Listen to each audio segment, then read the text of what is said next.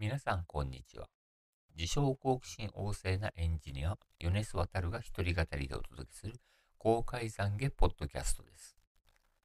私は新しいものが大好きで、熱しやすく、冷めやすい性格なので、言っていることがコロコロ変わるかもしれませんので、ツッコミは優しくしてください。さて、番組の紹介です。この番組は、私のブログ、公開懺悔日記のネタと補足説明と言い訳を中心にブログに書いていないネタのアウトプットをしていこうかと思っています。本当は私の喋る練習を公開していこうという自称エンジニアによる喋る練習場。さて、えっ、ー、と、今回のネタですが、前回ネタにもしたんですけれども、お話したんですけれども、マイクが壊れた iPhone7 Plus のカメラを、え、ー、まあ、カメラのついていないデスクトップ PC でも利用してみると。そしたら Webcam として利用できるんではないかと思って IVCAM というのをのアプリケーションを入れてみました。IVCAM っていうアプリケーションは、まあ、Windows PC と iPhone をつないで、まあ、カメラとして Webcam として利用できるようにするというアプリケーションになっております。えっ、ー、と、まあ、公式サイトに書かれているのが IVCAM かも turn your、uh, phone part into a HD webcam for Windows PC って書かれているように、まあ、先ほど説明したように Windows PC を Web カメラ、iPhone を Windows PC の Web カメラとして利用するっていうものです。で、えー、っと、値段の方がですね、年間850円とか1080円とか、がかかったり、えっ、と、プレミアだと3000円で A 年で使えるというような料金体系になっています。まあ、3年以上使うんだったら、えっ、ー、と、まあ、一番高い永年ライセンスの方がいいのかなと思うけど、まあ、ウェブカモだといつまで利用するかわからないから、まあ、年間払いの方がいいかなと思っておりました。で、そこでテストで使ってみたんですけれども、Windows 11今、えっ、ー、と、メイン機は Windows 11にアップデートしたんですけど、なんだろう、なかなか認識しないと。まあ、iPhone は認識するんですけれども、カメラの画面が PC に表示されないという状況になっておりました。で、ファイアウォールの設定は問題なさそうということで、よくわかんないなという状況になってました。で、それを、まあ、知り合いに聞くと、やっぱり言われたのが、え、ソニーの α6600 とかを買った方がいいよとか、α6400 とかを買った方がいいよなんていう話が出てきて、で、そのカメラって実は15万ぐらいするんですよね。あの、フルサイズのカメラで15万。うん、無理だろうと。で、えっ、と、思いながらどうしようかなと思うと、えっ、とですね、8万円ぐらいで ZVE10 っていうのが最近出るということを聞きつけて、まあ、レンズキット付きで 16mm から 50mm のレンズ付きで Amazon だと8万1000円、ヨドバシだと8万9100円という形の方で、まあ、なかなか同じようなポイント還元とかを見ると同じぐらいの値段になるのかなと。で、その、ソニーの ZVE10 っていうのは、Vlog 用に、特化した YouTuber とかで便利なカメラというような僕の中では認識です。とある記事、Vlog かも第2弾、今度はミラーレス、ソニー v あ ZVE10 を呼ぶ。という記事を読むと、そこに書かれてるのは、つまりリモート会議やウェブナーなども使えるカメラへと進化したわけだなんて書いてあるんですよ。ウェブカムで使えるということで、えっと、リモート会議でも利用可能。これってアテム、アテムミニと、まあ、一緒に使えば PNP とかでも放送ができるというような形の方で、まあ、手軽に PNP ができて、まあ、YouTube ライブとかもできますよと。いうことで買うのを悩んでいます。悩んでましたと。で、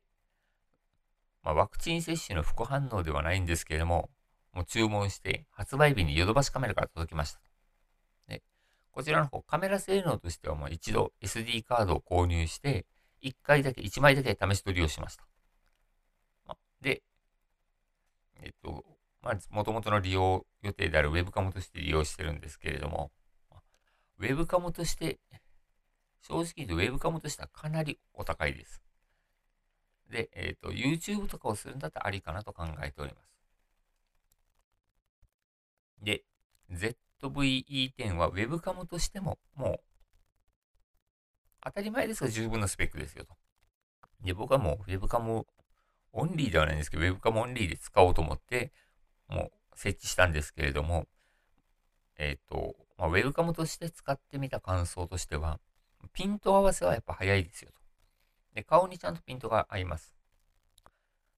あと、えっ、ー、と、HDMI 出力時に絞りとかそういう、あの、通常、ファインダーを覗くと出てくる情報、絞りがどれぐらいとか、そういう情報が消せるんですよ。HDMI に出すタイミングで。そしたら、あの、まあ、ウェブカムとしてはもう十分利用できると。で、えー、っと、今、アテンミニの方に入れてますんで、フルハイの、えー、っと、動画として、カメラとして利用してます。本来はこれ 4K が確か使えるはずなんですけど、4K の能力とかは一切僕は見てません。で、あと、で、カメラと、えっ、と、マイクとって考えると、かなり机の上が煩雑になるというか、ごちゃごちゃし始めると。いうことで、えー、っと、ウランジっていうんですか？あの、マイクとカメラのマウント考えて、ウランジのセルフィーライブスタンドセットっていうのを購入しました。こちらの方がですね、マイクとカメラとライトが設置できるアームがついてるんで、一つの、まあ、えっと、スタンドから3本手が出てるというような形の方になっております。そちらの方で今はカメラとテレビやカメラとマイクの方をマウントして利用してます。で、ただ、ちょっとこちらの環境の問題なんですけれども、カメラのポジションってすごく難しいなと。通常やはり画面をの真正面に設置するのが一番いいと思ってますが、こちらの今使ってるモニターの方がですね、43インチのモニターなんですよ。なので、その上となると、思ったより高い位置にセットして、そちらからの見下ろすような構図になってしまうと。でこちらの方をちょっと考えて、あの、もうちょっと上の方、上の方で下に下ろして、まあ、目線ぐらいの高さにしたいなと考えてましたと。ね。えっ、ー、と、下から見上げる構図っていうのはあんまり僕は好きではないんですけれども、まあ、ノートパソコンの方も上についてるカメラの方を、あの、画面の方を、このように角度を変えて、ね、見やすいようにすると、下から上を見上げるような構図になったっていうようなことは皆さんも経験あると思いますが、どうしたら、こう、正面に持ってくれるのかなって考えてるのが今、考えてるところです。で、やはり、このあたりは、この2年弱のコロナ禍で、皆さんなかなりノウハウが溜まってて、えっ、と、キャンキャンとかもの女性用雑誌でも、こう、テレカンでも可愛く映りたいとか、テレカン映えのポイントは4つみたいな特集があるような形の方で、やはりリモートでのカメラの位置っていうのは、まあ皆さん悩まれてるのかなと思います。で、その4つの、こう、キャンキャンの記事で書かれたのが、カメラの位置は正面の目線先がベターですよと。まあそれ僕もやりたいなと思ってることなんですけど、ベターですよと。あと、できるだけ窓の近くで自然光が当たるスポットを選びましょうと。室内であれば蛍光灯よりも白熱灯の部屋を選びましょうと。で、電球色の LED もいいよというような形の方で書かれてました。あと、影になる部分や明るさが足りない時にはデスクライトなどで光を補うと。いう風な形の方で書かれてました。でそのキャンキャンで取り上げられたのは2020年4月なのでコロナの第1波の頃ですかね。最初のリモートワークはバンと普及し始めた頃だと思いますが、女性だけじゃなく、やっぱどうやってカメラのポジション取るかとか、ライティングどうすんのっていうのはなかなか難しいなと感じております。で実際ライトの方は全然買ってないので、まあ、室内なんですけれども、まあ、カメラの方のホワイトバランスさん頑張ってくださいというような感じの方で今しばらく頑張ろうかなと思ってます。もし、まあ、必要であればリングライトとかあの LED ライトの方であの別でライトをやってこの先先ほどお伝えしたウランジですか？のセルフィーライブスタンドの方に設置してちょっと明るさ調整をしてみようかなと考えております。でとりあえず、この構成でしばらく続けてみようかなと。アルファ、あ、アルファじゃない、えっと、ZV-E10 の方を利用して使ってみようかなと考えております。で、接続はソニーのアプリの、えっと、イメージエッジウェブカムっていうのがあるんですけども、それを使わずに、まあ、HDMI で Atem Mini Pro 経由の方で出しております。で、アプリケーション、このソニーのものを使わない理由っていうのは、もう特にはありません。手元に Atem Mini Pro があるからっていうような理由で、まあ、アプリケーションを使わなくていいのかなと。一応テストで使ってみたんですけれども、まあ、もう全然問題なく動いてます。ただ、この Atem Mini Pro に入れて利用するっていうことは、あの、HDMI ケーブル入力が必要になります。Atem Mini の方に。そうするとカメラから HDMI で出力して、それとは別に、電源の USB-C ケーブルっていうのをカメラに2本挿して、まあ、動作させてるという形の方になります。普通に考えると、USB-C ケーブル1本で解決する方がいいと思うので、えっと、ま、利用される方は、イメージ、イメージングエッジウェブカムっていう、えっと、アプリケーションを利用した方がいいのかなと考えております。で、それとは別に、もう一個買ったのがあるんですよ。あの、今使っているヘッドホンがですね、MDR1R という2012年に買ったえっとイヤホン、あ、イヤホン、ヘッドホンなんですけれども、9年間利用しているといろいろボロボロになるんですよね。この、と、イヤーパッドのところがボロボロになったり、あと、あ頭に置くところとかが擦れて、ちょっと汚くなってるという形の方がしたので、新しいケーブル、あ、新しいケーブル、新しいモニターが欲しいなと考えてて、前の方を、まあ、僕の方で見ると、この、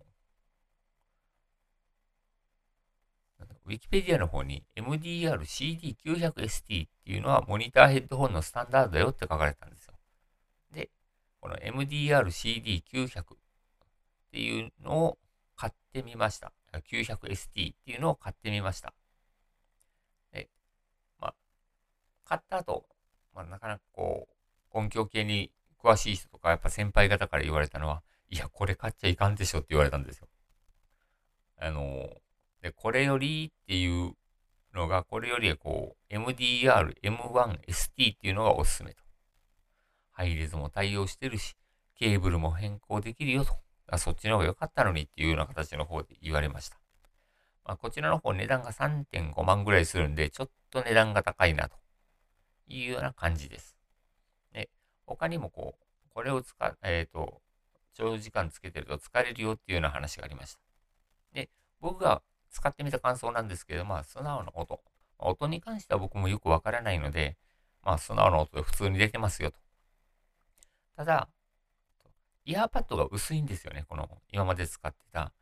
MDR1、1R ですか ?1R ですか？に比べてイヤーパッドが薄いので、ちょっと当たりがあの、強く感じます。あと、ま、イヤーパッドがちょっと硬めっていうんですか？なので、少し痛い感じがするので、まあ、この辺は今使ってるお風呂の機械の方が、に慣れすぎてるっていうのがあるかもしれません。まあ、こちらを購入したのももう、ワクチンの副反応ということで、片付けようかなと考えてます。で、もちろん妻には秘密で買ってるんで、えっ、と、受け取れるときには、妻がいない時間帯に物が届いて、えっ、ー、と、ビバリモートワーク、ビバ在宅勤務という形の方でした。で、こちらの方ですね。で、えっ、と、まあ、やっぱいろいろカスタマイズの方が世の中に出て、えっ、と、イヤーパッドの交換とか、リケーブルとかいうのができるらしい。まあ、リケーブルは素人にはちょっと厳しいと思うんですけれども、イヤーパッドの交換の方はすぐにできるよというような形が書かれてたので、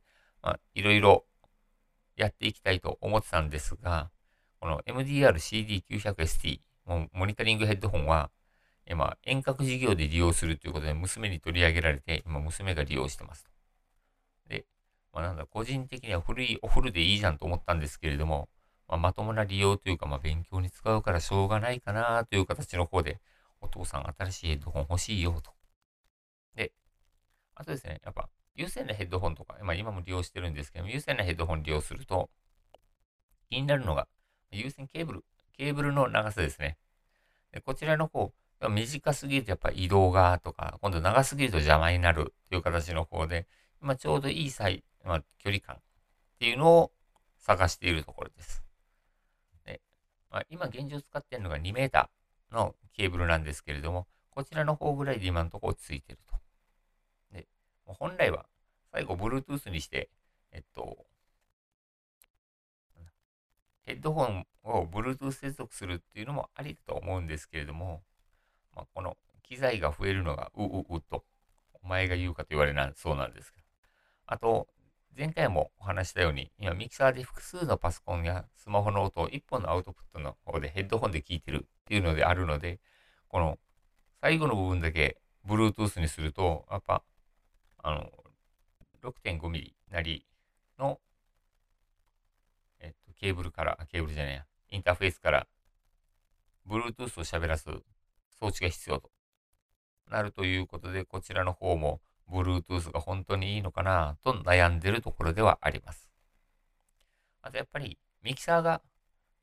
すごく便利なので、もうこのミキサーなしの環境っていうのは今、今現時点では考えられないなと。複数の端末からね、あの別々のスピーカーで鳴らすとか、あの、パソコンについてるスピーカーで鳴らすとかではなく、もうヘッドホンで一発で聴けるっていうのは、あの、すごく楽です。で、こちらの方、そんなこと考えたら8チャンネルでは足りない問題が出てくるんですよね。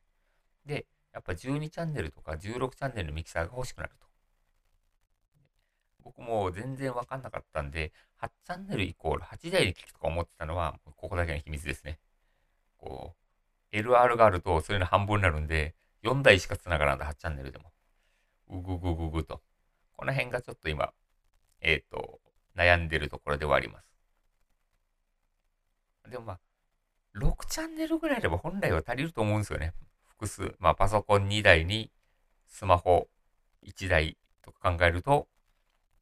6チャンネル。まあ、スマホも実は Apple Music で流してるだけなんで、そういう意味で BGM 用で入れてるっていう形なんですけれども、で、パソコンが3台以上になるとどうしても8チャンネルとかにこう考えた方がいいのかなと思って、今、どうしようかなと悩んでると。ミキサーとミキサーでつないで、まあ、カスケード接続して、まあ、チャンネル数を増やすっていうのもあるらしいんですけれども、そうなると今度は電源タップ、電源の口が増えちゃって、そっち、それはそれでいいのかなと。えっと難しいところだなと思って、今ちょっと詳しい人に聞いているっていう状況になっています。で次の熱ですが、皆さん、あの、新しい iPhone 買いましたか ?iPhone 13ですか？買いました？えっと、僕の方は、えですね、当日に iPhone 13 Pro グラファイトを銀座の Apple Store でピックアップしてきました。まあ、ピックアップを一度経験してみたくて配送ではなくピックアップを選択したっていうのは正直なところなんですけれども、このピックアップのこの流れっていうのをやっぱり一度経験してみたいなと。発売日だし、銀座だし、盛り上がってるんだろうなと思って行きました。で、ちょっと時間前、ピックアップの時間が9時15分からだったんですけども、少し9時過ぎぐらいに銀座に行って、並んでるのかなと、ワクワクしながら、こう、銀座のアップルストア行ったんですよね。そしたら、この QR コード見せてくださいと、こう、あほとんどだ誰も並んでなくて、あれ？と思ったら、まず QR コード見せてくださいと。で、あまあ、5分ぐらい早かったんですかね。5分、10分ぐらい早かったのを QR コードチェックして、じゃあ、ちょっと店内見てみますっておっしゃってて、で、店内が空いてるんでどうぞって言って、このピックアップする時間よりちょっと早く入ることができました。で、やっぱディスプレイ等もあの iPhone 13一色になってるんですよね。そうすると多分一夜にしてお店のディスプレイとかも変更した Apple Store のスタッフ大変だなと。で、このスタッフさんに、こう、今日は何時からなんですかとか、えっ、ー、と、この変更は誰がしたのとか聞くと、えっ、と、ディスプレイの変更組っていうのがいて、それは明け方までやってましたと。で、えっ、と、いつも10時オープンだけど、今日は8時にオープンするために朝5時に起きましたよとか、そういう会話をしながら、まあ、サクッと受け取りを完了しました。で、まあ、戻ってきて、なんだろう、iPhone の移行って言ったら、まあ、まあ iPhone なので、えっ、ー、と、Suica とか Apple Pay とかもスムーズに移行完了しました。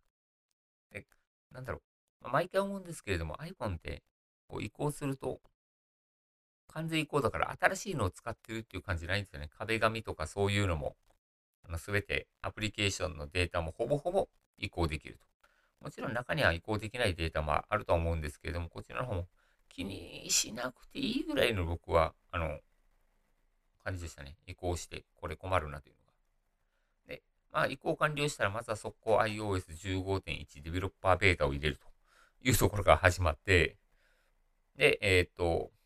あ、あと、Apple Store の方で、ちょっと話戻るんですけど、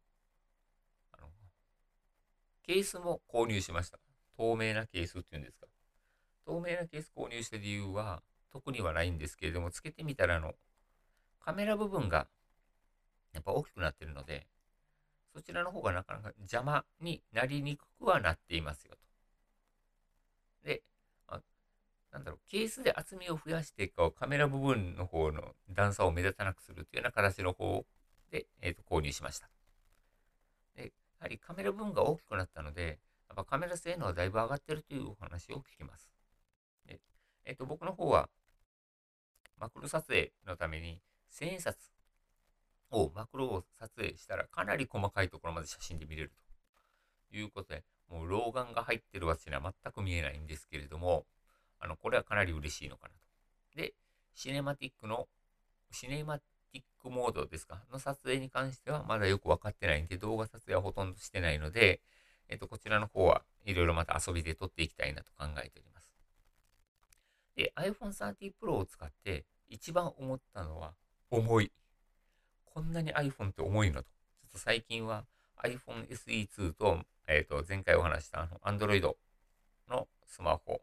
OPPO のスマホの方を使ってたので、こんなに iPhone って重いんですかっていうのが今感じております。で、先ほどこう、老眼が入ってきてるっていうのがあったんですけれども、もうついに、なんだろう、えっ、ー、と、遠近療養メガネっていうのを買いました。こちらの方も、ジーンズの方で購入したんですけれども、もう遠近療養にしたら、ちょっと慣れるまでは、あの、ぐわんとこう視界が歪むような感じがあったんですけれども、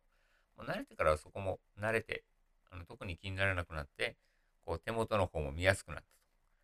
たと。あのやっぱ老眼になってきたなって感じがあるんですよね。スマホとか、スマホで Kindle で本を読もうとすると、メガネを外した方が読みやすくいいから、メガネをしょっちゅう外すようになると。いうことで、えっ、と、そちらの方で、あ、やっぱもうこれは踏ん張ってはダメだと思って、えっ、と、遠近療養の方に変更したという感じですね。あと、はい、えっ、ー、と、今週からちょっと東京に戻ってきて、東京で、えっ、ー、と、まあ、一人暮らしを始めたんですけれども、初の週末で、えっ、と、お出かけしたのがですね、不思議の海のナディア放送開始30周年を記念した展示会っていうのが、を見つけたので、最終日に見てきました。本当は公式か欲しかったんですけれども、当日分が完売したので、まあ、グッズは何も購入しないで帰ってきたのが良かったですと。いや、あの、何、散財しなくてよかったなと。でも、ナディアって、え、1030年前だから、1991年ですよ。高校1年の時ですよ、僕は。もういろいろ思い出しますねと。で、やはりあの、この会場にあったのが、ブルーウォーターと、ナディアがつけてるペンダントと、オープニングが、こう、入り口の方で流れてるんですよ。もう、それだけでも十分泣けると。もう、そしたらもう30年前の記憶がいろいろと蘇ってきますと。懐かしい気持ちになるということで、で、やっぱ周りを見ると、見に来ていた方の年齢層は、あ、思ったより高いなと。で、年末に見に行った約束のネバーランド10とか、呪術廻戦とかはかなり違う年齢層でした。なので、今、Amazon プライムビデオの方でナディアやってるっぽいので、そこから見直してみるのもいいいいかなと思っております。でも、こう、無人島編はいるのかとか、うーん、いらないような気もするんだよなとかいう、こう、高校の頃の記憶が思い出されて、思い出されて、すごく良かった。で庵野秀樹監督つながりで見終わってから足を伸ばして、エヴァンゲリオンストア東京01っていうところにも行ってきました。やっぱエヴァのグッズがいろいろ売っているところということで、えっと、見て回ると、まあ、洋服とかあるんですよね。でちょっとエヴァっぽい洋服とかではなく、かなりエヴァっぽい洋服。まあ、値段もそこそこするんですけれども、とか、グッズもちょっとエヴァっぽいグッズではなく、がっつりエヴァなんです。これは通常使いには厳しいのかなと思って、何も何もと洋服とは買ってないと。で、購入したのが、ポスターの方と LP レコードですね。あの、映画版の宇多田ヒカルの LP レコードの方が出てるので、そちらの方を購入してきました。もちろんプレイヤーはありません。で、えっと、その LP レコードなんですけども、ジャケットが、なんか、シンジとアスカとレイの3種類があるらしいんですけども、えっと、まあ、在庫があったのがアスカのみだったので、アスカの方を購入してきました。なんか話によると、レイのやつはかなり、こう、プレミアがついてるっていうような話も聞いたんですけれども、まあ、プレイヤーないし、アスカのジャケットのレコードを買ったらいいのかなと。で、LP レコードって皆さんいつ買いにました僕が買ったの大学生の頃が最後じゃないのかなと思います。まあ、あの頃もプレイヤーなかったんですけれども。で、やっぱり、その、東京ってイベントガンガンやってるから地方面にとってはすごく嬉しいです。で、あまりにもこう数が多くて飽和しそうなので、皆さんどっから情報を集めてるんだろうかっていうのは、こう、